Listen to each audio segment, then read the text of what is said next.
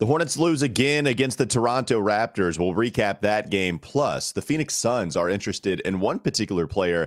At least we think so. We'll talk about that today on the Locked On Hornets podcast. We're Locked On Hornets, part of the Locked On Podcast Network. Your team every day. In a minute, cuz we live. We live.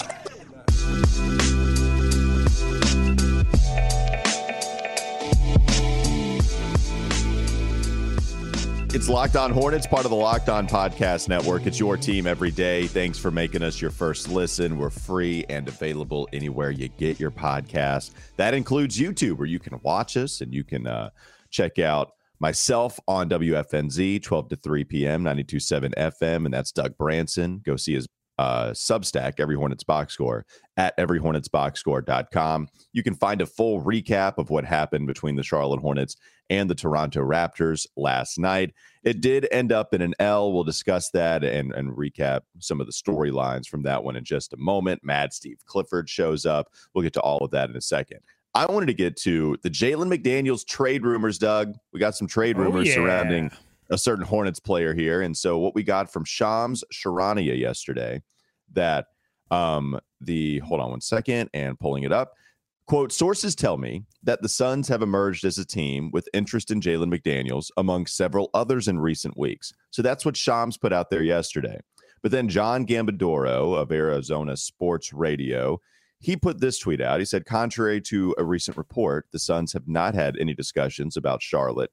Um, por- pow- uh, power forward Jalen McDaniels. It's not true. His name has not come up, and there have been no recent talks between. Like who is John. Gambadoro? More like John Bucket of Water. Let's just you know hold on a second. Let's just let these Oh, yeah. rumors sizzle a little bit before we throw the the cold bucket of water on them. Come on, John Will Kunkel or John Gambadoro? Who is? I got my eye on you. Gambadoro.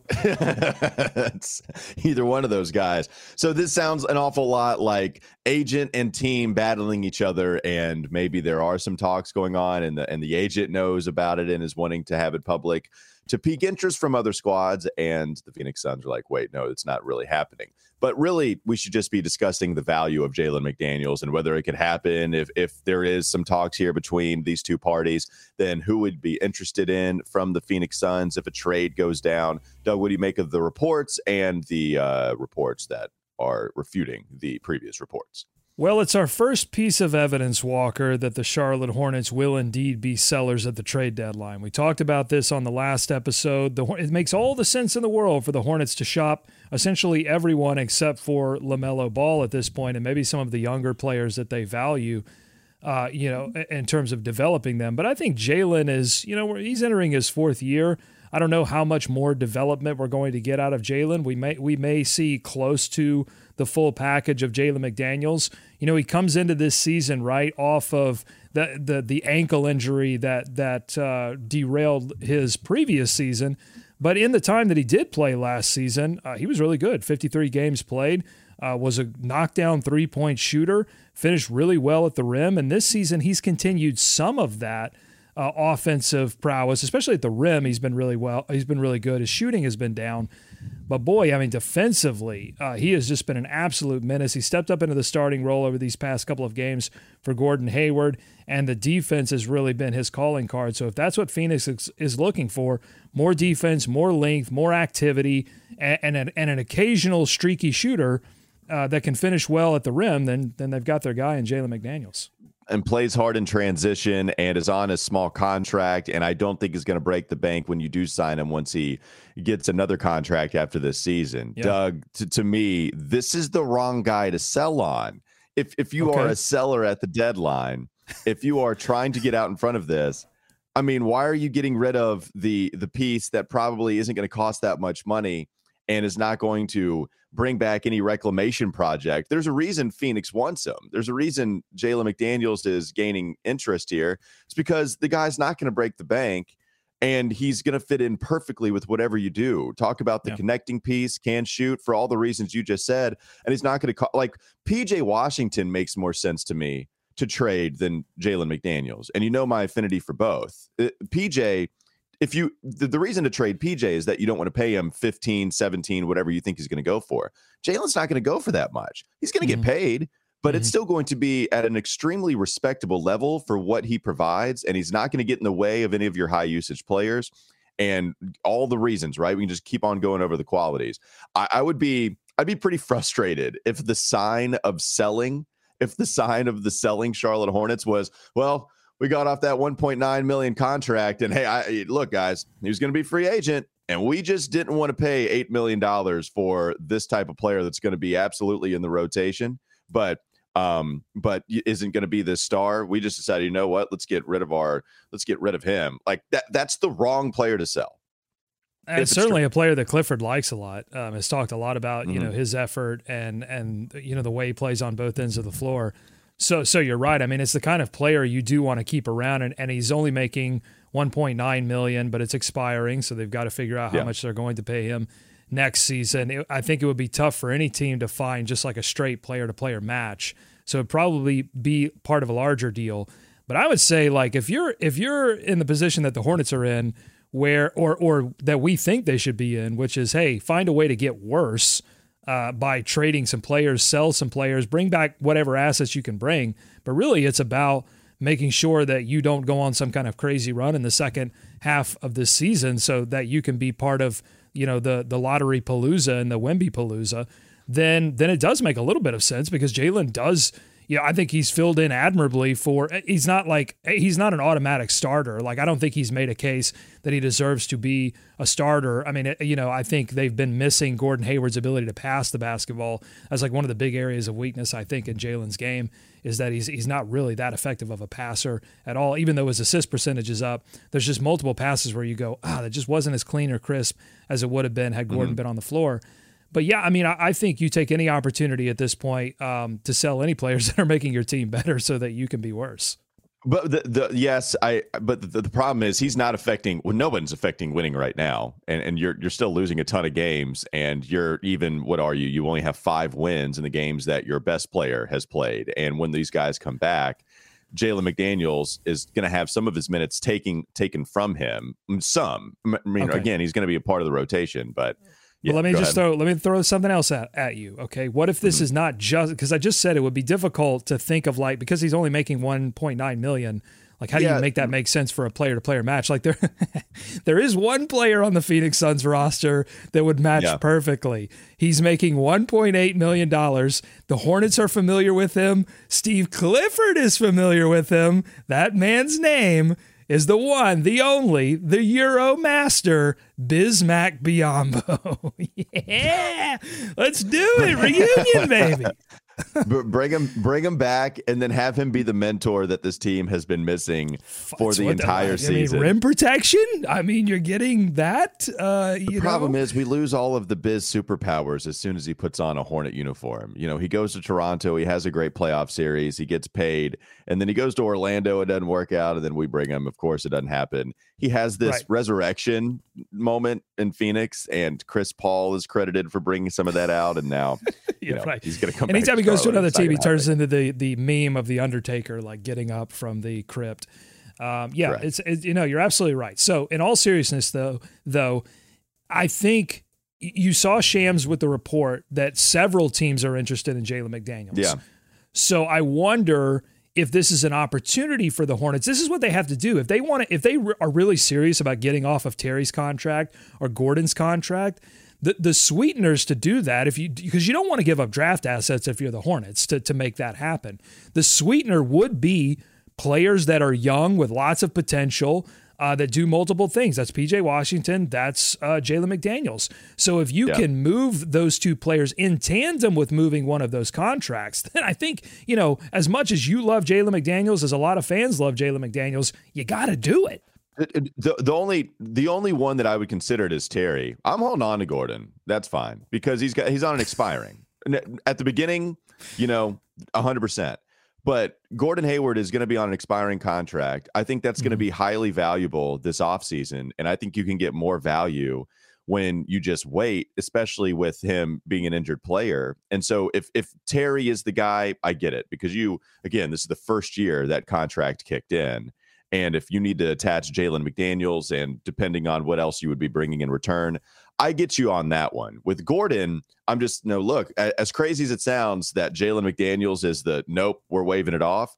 I just to me, it would make sense to bring him back on, sign him, not for a ton of money, helps you quite a bit. I think he would help you over probably what the money that he'd be getting is. And then you try to find a way to trade Gordon. But, you know, there's a lot of different routes. That's what's crazy. I was talking with somebody about this uh, a couple days ago all of the different routes that the Hornets could potentially take. And it's not because they have this abundance of positive routes they can take, positive exits. It's just there's so many different decisions that they could make. And we what's no the sad? It's kind of the sad irony of the small yeah. market team, right? Because we hear over and over from this organization and from so many people and analysts and different things that like their their options to build a great team are limited by the fact that they are located in Charlotte uh, but their options to make to get worse are abundant.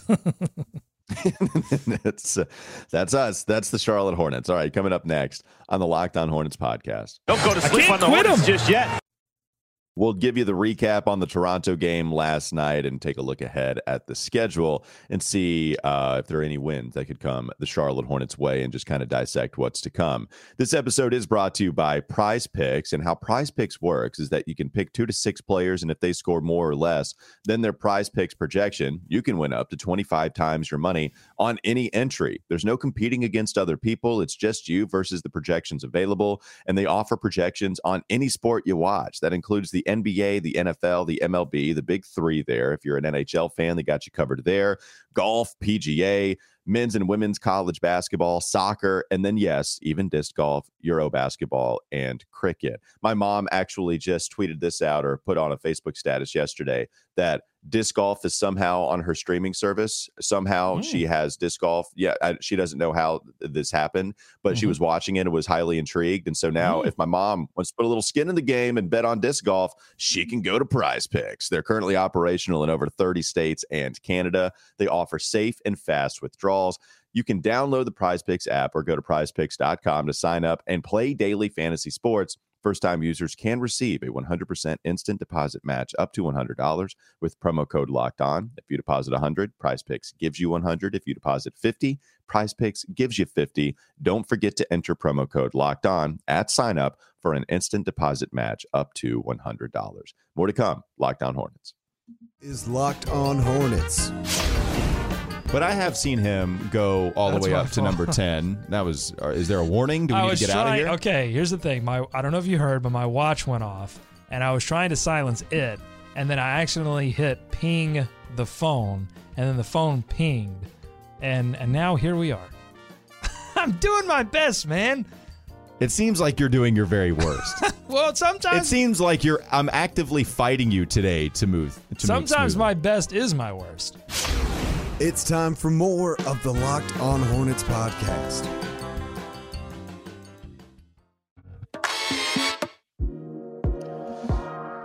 Taking a look at this game, Doug, they lose to the Toronto Raptors. It's the first of two meetings that they'll have back to back in Toronto. So they're going to play tomorrow night after a 132 120 loss. And this was a fun game up until Toronto went on a, a pretty big run they beat Charlotte by 10 points in the final quarter of action. And that's all she wrote after they got on that run. I believe Steve Clifford dropped a line that the Charlotte Hornets got punked last night. Is that what he said? he said they got punked. Yeah, I love that. I love. I love I a. Uh, I love a, a coach, especially an older coach like Clifford, and an old school coach like Clifford. He comes from the the Van Gundy tree. It's just like very super serious about the game of basketball to come out and say they got punked. Love that.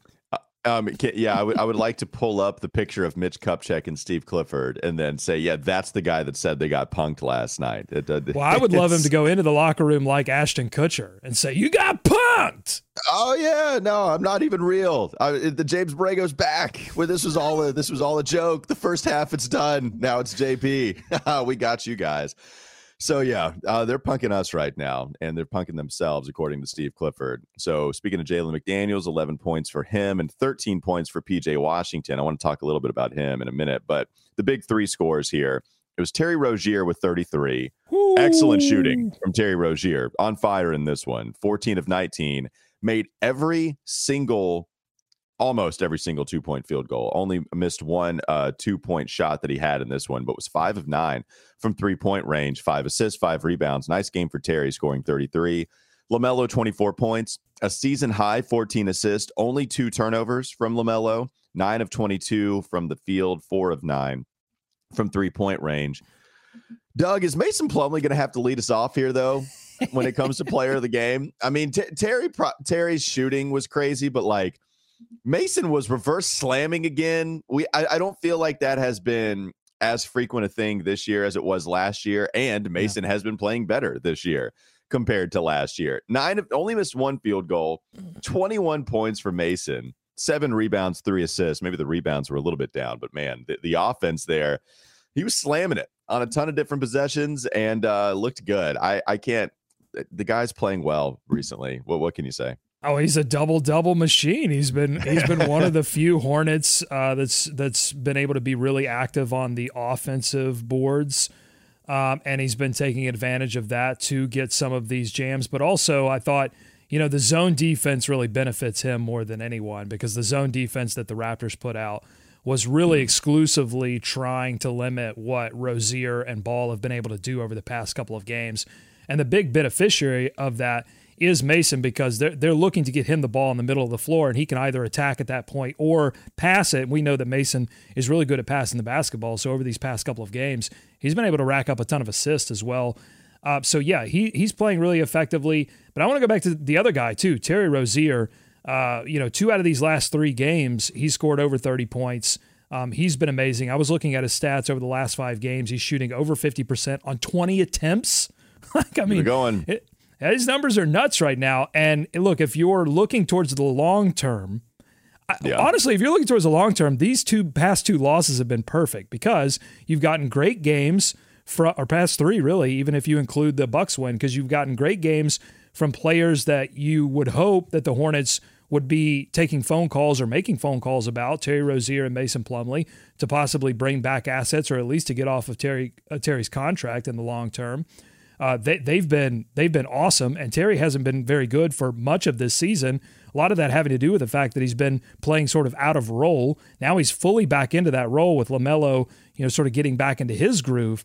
So Terry's been awesome. I don't know how he smuggled all that sauce across the border. He, he was, you know, doing some nifty work through customs, but I mean, he had the hezzy dribble going. Uh, he was putting multiple dribble moves. He's got this like patented get to the corner leaner, like as he's falling out of bounds and I just imagine that people opposing fans that watch that are going, "What the hell was that shot?" Like I don't, mm. how did he hit that shot? But if you've been watching the Hornets closely for a while now, that's Terry's shot. It looks hard. The degree of difficulty on it looks hard, but uh, he must practice that shot a ton because he he get he wants to get to that shot, that little corner falling out of bounds shot. That's that's a Terry special, yeah. and and he's been yeah. special.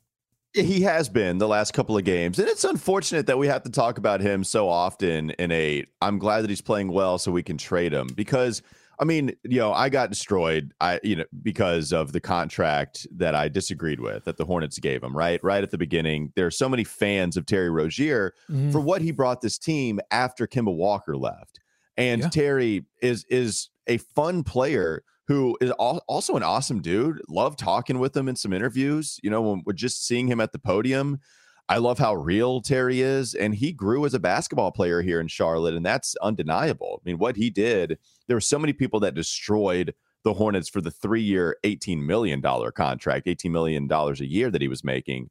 And you know, people are like, "Oh, you're you're okay. You're trading Kemba Walker for something. No, you lost him for nothing." And in reality, that wasn't true. And uh, that that absolutely was not true. Mm-hmm. And then you got a little eager. You thought maybe you could win with that backcourt where Terry is what your your second best player. You know, and that's just that's just not something I ever thought this team could do. And in a role that is better suited for him, where he can affect winning, winning by shooting the basketball, he'd be a, a fantastic player. And so it sucks. Like, like I'm, I'm, conflicted.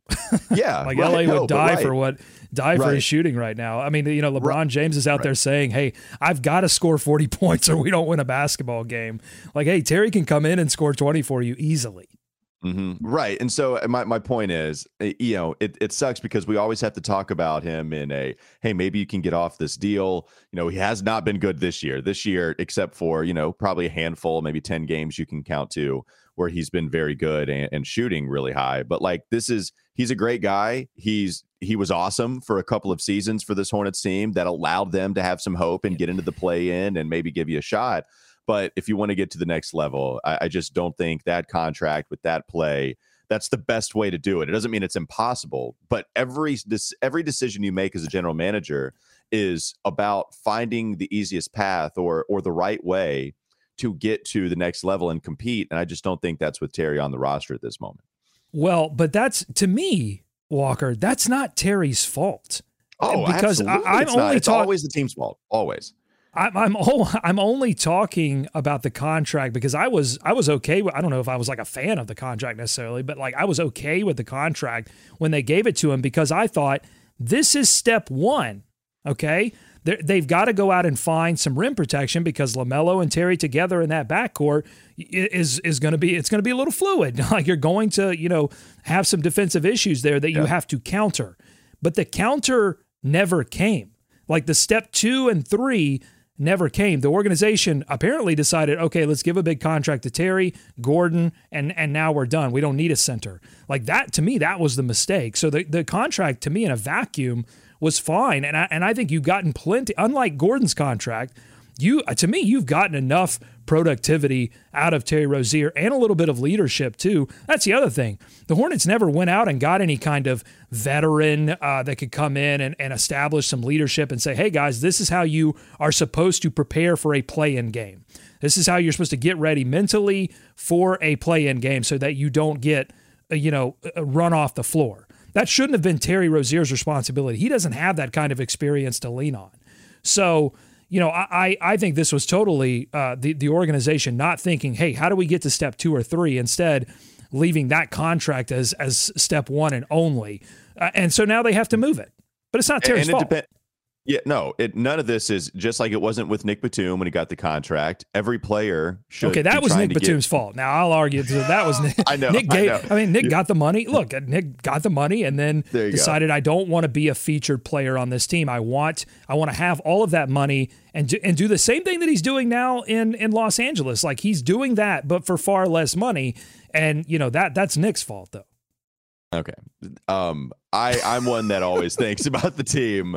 You're the player is going to try to get as much money as possible, but I. but Terry that. got. So, but that's what I'm saying. Terry got the money and then said, "I'm going to step up and, and dom and be scary Terry. Take my game to another level." You cannot look at his previous seasons and look at the seasons in Charlotte and go, "Oh, he didn't take his game to another level." He did. He got the bag and then improved. That's all we asked these players to do, and he did it. Nick didn't.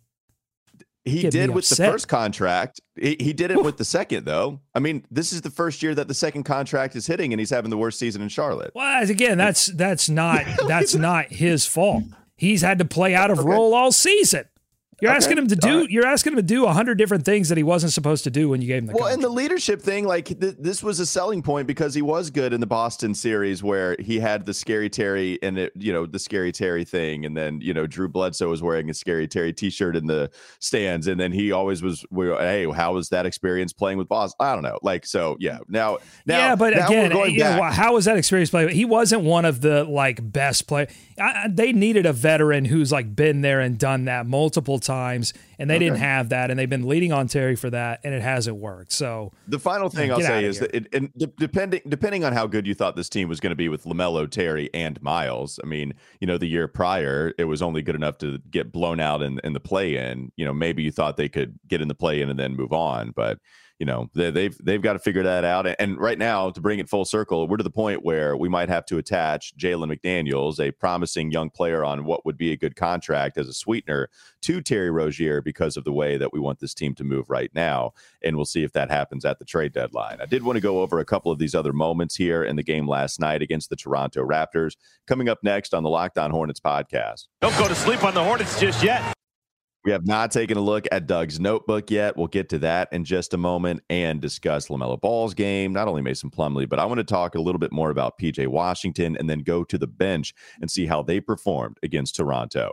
This episode is brought to you by Bet Online. BetOnline.net is your number one source for sports betting info, stats, news, and analysis. And you can get the latest odds and trends for every professional and amateur league out there from pro football. Once the college bowl season was done, you could still um, uh, get your uh, money in on Bet Online while that bowl season was happening. World Cup, they always have the big events on Bet Online. If you love sports podcasts, you can even find those on Bet Online as well. They're always the fastest and the easiest way to get your betting info. You can head to the website today or use your mobile device to learn more. Bet Online, where the game starts. One more segment to go on Locked On Hornets.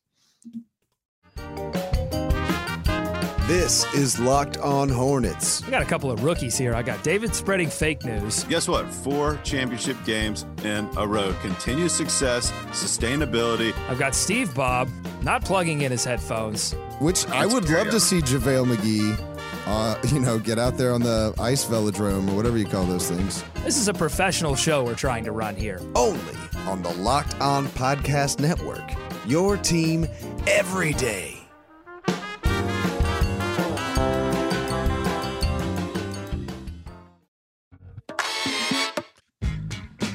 All right, Doug, notebook time. We haven't brought it out yet. What is uh, something you want to talk about with some of the notes that you wrote down in your observations last night? Oh yeah, I wrote Mad Clifford. That was that was big. You know, I don't. I think this would have been similar to the Detroit game had they been at home. We would have gotten like full Mad Clifford, where he comes in, makes a statement, and then leaves. But because he was on the road, he had to face the music. He had to face Ashley ShahAhmadi, who, uh, again, shout out. She's been doing a great job this season with Dell Curry being out the past couple of games. She's had to do a little bit more. Uh, she's been great. She actually asks like tough questions in some of these post games. It's uh, and and she was. Uh, yeah, doing the same thing here, and, and Clifford was giving her kind of the the short answer treatment, but he did have to face the music. But yeah, he was mad because look, Walker pre-game, he said we've got to we've got to make the focus getting defensive rebounds and winning the rebound battle in general, and they didn't do it. And you know that's the one area that the Hornets have been able to succeed this season is second chance points. And I think everybody's going to look at the box score and go, wow, they gave up 18 offensive rebounds. They lost the second chance battle because they gave up more than 20 points on second chance points to Toronto.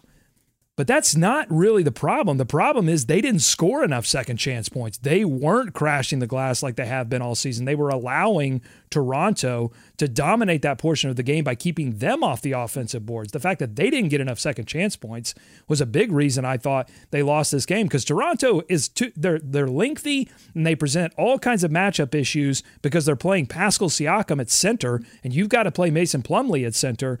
There's all kinds of matchup matchup issues on the floor but they they didn't they didn't try hard enough on the boards on, on both ends, and they paid for it. Well, yeah, and, and even you know as well as Mason Plumlee played, the, the defensive rebound numbers they weren't there for him. He had five defensive rebounds. I mean, Jalen McDaniels had more at seven. It was all of his rebounds. Uh, all of them were um, were defensive variety there. Mark Williams comes in and gives you three in fifteen minutes. So yeah, you're right. I mean, it was something Steve Clifford wanted to see, and he just wasn't able to see it. Something I noticed, and we're at the uh we're at a, a 10 game uh uh spot here for PJ Washington mm-hmm. where he's been playing very well. And you look at him now the last 10 games he's shooting 54% from the field on 13 field goal attempts per game.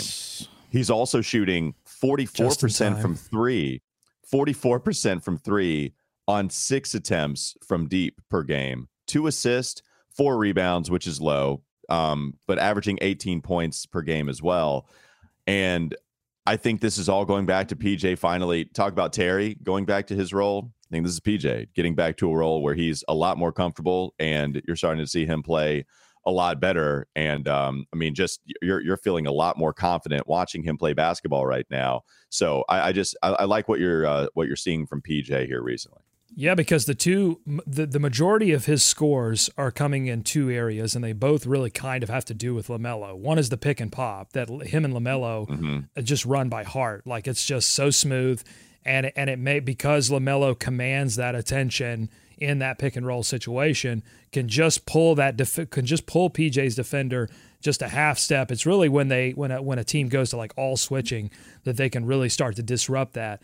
Uh, but so that's the pick and pop is phase one. Phase two is when he knocks a couple of those down, and then he can get to his shot fake and get to the middle of the floor. And now he has that little. It's like a straight line floater. Like I don't even want to call it a floater because a yeah. float you like get the ball up, but he's like he he's taking my strategy and pop a shot. I, I don't like I try not to get the loft on the pop a shot. I just pick the ball up as quickly as possible and like throw them like darts, like ping. I'm trying to oh, throw yeah. that thing right in there. Now I'm not trying to get any loft because I'm afraid of hitting the top of the pop a shot. That's what PJ is doing, and it's and it's worked. I don't even I don't we got to figure out what to call that shot. Maybe it's pop. Maybe it's pop a shot. Uh, that's what he's doing right now. It's not a floater, but it's been amazing for him. Yeah, and uh, he's still playing, you know, 33 minutes per game, so still playing a lot. Steve Clifford relying on him quite a bit. Well, and, and he had to guard, um, you know, again, he's getting the tough assignments, right? He's guarding Giannis. Yeah. He was guarding Pascal, and and you know, doing it, I think, valiantly. Um, but but again, playing uh, somewhat out of position. Sure, absolutely. And uh, if you go to the bench, I don't know if you've got something else you wanted to get to before maybe we kind of focus on some of the players off of the bench. Well, I can go. I can go rapid fire whenever you want. Go ahead. About, I mean, we can talk about the bench. The, the, way because well, there's two things on the bench I think that are important to point out in this game. One is what they had, and two is what they didn't have. So what they had was this bench B unit that has absolutely locked it down on defense. You saw it. Uh, at the end of the first quarter against Indiana, you, you saw it all throughout the the Milwaukee game. But but in this one again, in that first quarter, they bring in that all bench. It's essentially an all bench lineup, even though Jalen's with them. But it's length. It's it's DSJ stealing the basketball. Uh, it's Cody Martin locking things up. It, it's really impressive what that what that unit can do defensively, and they use that defense to make up for the fact that they don't have a lot of shooting. They use that defense to get into their offense. But what they don't have, Walker, is they don't have Kelly Oubre. And the Hornets also don't have Gordon Hayward, who doesn't who plays with the bench and pretty effectively with the bench. And that positional versatility with Gordon Hayward and Kelly Oubre would have really helped them. I thought, you know, I felt bad for Clifford because he didn't have a lot of tools to go to when they would when they would go super small and go into that zone. He just had, you know, he had to keep playing Mark Williams or Mason Plumlee, and they just, you know, out of options essentially. Yeah, and and you see the offense just is not there. You're right. Defensively, no. this is a team that comes in and is awesome. That that second unit is trying to pull up the box score real quickly. I have a bunch of open here, but yeah, you look you look. They just don't take a lot of in. shots. Like they they and they're not. Well, and I don't think they're allowed to. By the way, I think right. I, I think it, yeah. the, it's like the the edict is when when PJ or Lamelo or any or Terry Terry was great with the bench in this game. By the way. Um, when those guys are on the floor, they're the shot takers and makers.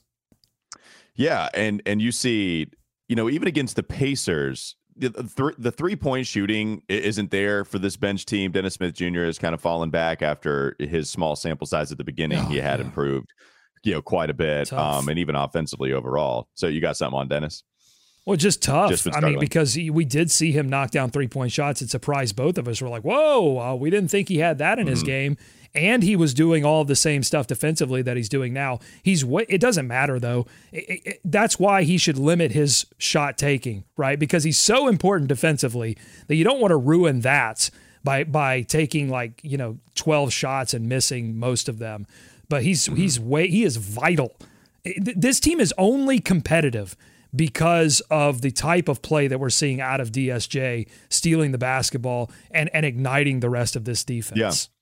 Um, and and even it's it's funny because we have talked about the starters playing a lot better recently. That still mm-hmm. holds true against mm-hmm. Toronto despite the loss. But what's interesting, even against Milwaukee, where Charlotte scores 138 points, the bench accounts for you know JT Thor gives you 10, and but like you're you're still talking about a blowout right from the get go against Milwaukee. Even so, right, even with garbage time accounted for, you only got you got 10 from JT four from Mark Williams, six from DSJ on only three attempts that he had. So even mm-hmm. in that game where garbage time happens, the bench isn't scoring the basketball. It's been a lot of starter work as far as who is bringing you the buckets, and then it's the bench who is giving you the defense. Well, that's why I say it's. I've said it over the past couple of episodes. That's not sustainable. Like your your mm-hmm. starters being able to play offense only and struggling on defense, and your bench unit struggling on offense and only being able to play elite defense. Like that's that's not a winning formula. And you saw it at the end of this game when they had to when when Toronto made that big run. It was on back-to-back OG Anunoby threes and then VanVleet hit a 3. And if you go to every Hornets box score, I linked all three of those plays and I described some of the breakdowns that happened. But all three of those plays were just breakdowns defensively that that you can't have. Um, and and that's what was frustrating Clifford after the game as well, just not being able to maintain defensive consistency, especially as the game gets close. Uh, th- those were opportunities for the Hornets to make plays, and and the starters who have been having to focus on offense essentially exclusively. Right? I mean, it's tough to to tell these starters, hey. Don't focus so much on the offensive end. You've got to also focus on the defensive end of the floor. When it's like, uh, coach, the bench can't shoot. Like we've got to focus on the offensive end of the floor, no, or, or we lose by a thousand. That that's correct. Uh, so they have one other game tomorrow at six thirty, I guess seven thirty Eastern time. Well, a little well, a little away and away. It's against Toronto again. And I'll tell you mm-hmm. one thing, Walker. I I mean, I just can't believe that Precious Achiuwa is going to score as many threes as he did in this game. Like him and Chris, uh, I think it's Boucher, right? Um, yeah. Chris Boucher, Precious Achiuwa, they destroyed. They were a couple of bench wrenches in that second quarter, absolutely destroying the Hornets. That can't happen again. Fred Van VanVleet probably is not going to start the game one of eight again either. Uh, but yeah, they'll have to make some adjustments and figure maybe. this thing out defensively. Yeah, VanVleet's struggled this season, so maybe we can bank on that again. And, and Precious Achiuwa, as you mentioned, how about three of five from three point line. And I believe Eric Collins, who was baffled by the second three pointer that he hit in a minute span, said he had hit only five coming into this game and then hits three. Mm-hmm. So 60% of the threes that he had hit all season, he hit that against the Charlotte Hornets coming off of the bench. Boucher, you mentioned that. And uh, yeah, big time performance from Pascal, who's been awesome. And same thing with OG Anunoby, scoring 22, giving you three uh, three rebounds and a couple of assist uh, assist. oh, well. the the bench the bench B shut it down in the. Th- I had this wrong. I said first quarter. They shut it down in the third quarter. That was like the only quarter of defense that the Hornets played fully. They they held the Raptors to 24 points, got themselves back into the game. That was the same quarter that Terry Rozier really lit it up, and they went on that 7-0 run to to bring themselves back into the game. Uh, and and they got a lead there. You know, that's a that's the other thing about these two games. They've been really rare in that the Hornets have typically when they've gotten leads in the third or fourth quarter, they've been able to hold on to them this season. They just haven't had a lot of those opportunities. So you're seeing this Hornets team go into a whole new territory of losing. where where now they're blowing you know opportunities at, at the end of games. Um, so yeah, uh, it's it's just been a difficult season, uh, but but it doesn't stop. They got to keep playing these games, and uh, you know Clifford hopefully uh, can. They've been able to respond. Right? Remember the Memphis blowout, and then they yep. responded that with the blowout against uh, Milwaukee. So so you're hoping that they can respond and and and turn one on Toronto as well. And so Yep. And so we'll finish with this just the uh, couple of games that they have coming up next. So another game against Toronto tomorrow. And then you have two games against Boston right in a row. Both of those games are at home. You have one Saturday, and then you have one on MLK Day. That's going to be tipping off at noon. So that'll be a, a, fun basketball game. I always love MLK Day games. And just um, we mentioned yesterday how they're going to be having some more home games um, coming up this year, the, the rest of the way. Mm-hmm. It's actually not going to be start. It's not going to start hitting really until March for the most part because they've got a lot of road games. They got a couple of Boston home games, and then four game road trip, two games back at home against Chicago and Miami, three game road trip, one back uh, game back against Orlando, two game road trip, and then you start to see more home games than road games. So still quite a bit uh, away is what uh, Charlotte is going to have to try to find some victories in. All right, that'll do it for Locked On Hornets. Thanks for making us your first listen. We're free and available anywhere you get your podcast, and that includes game to game NBA. Make that your second listen. Every moment, every top performance, every result. Locked On Game to Game covers every game from across the NBA with local analysis that only Locked On can deliver. Follow Game to Game on Locked On NBA, available on the Odyssey app, YouTube, and wherever you get your podcast. Have a great rest of your day. We'll be back with you tomorrow.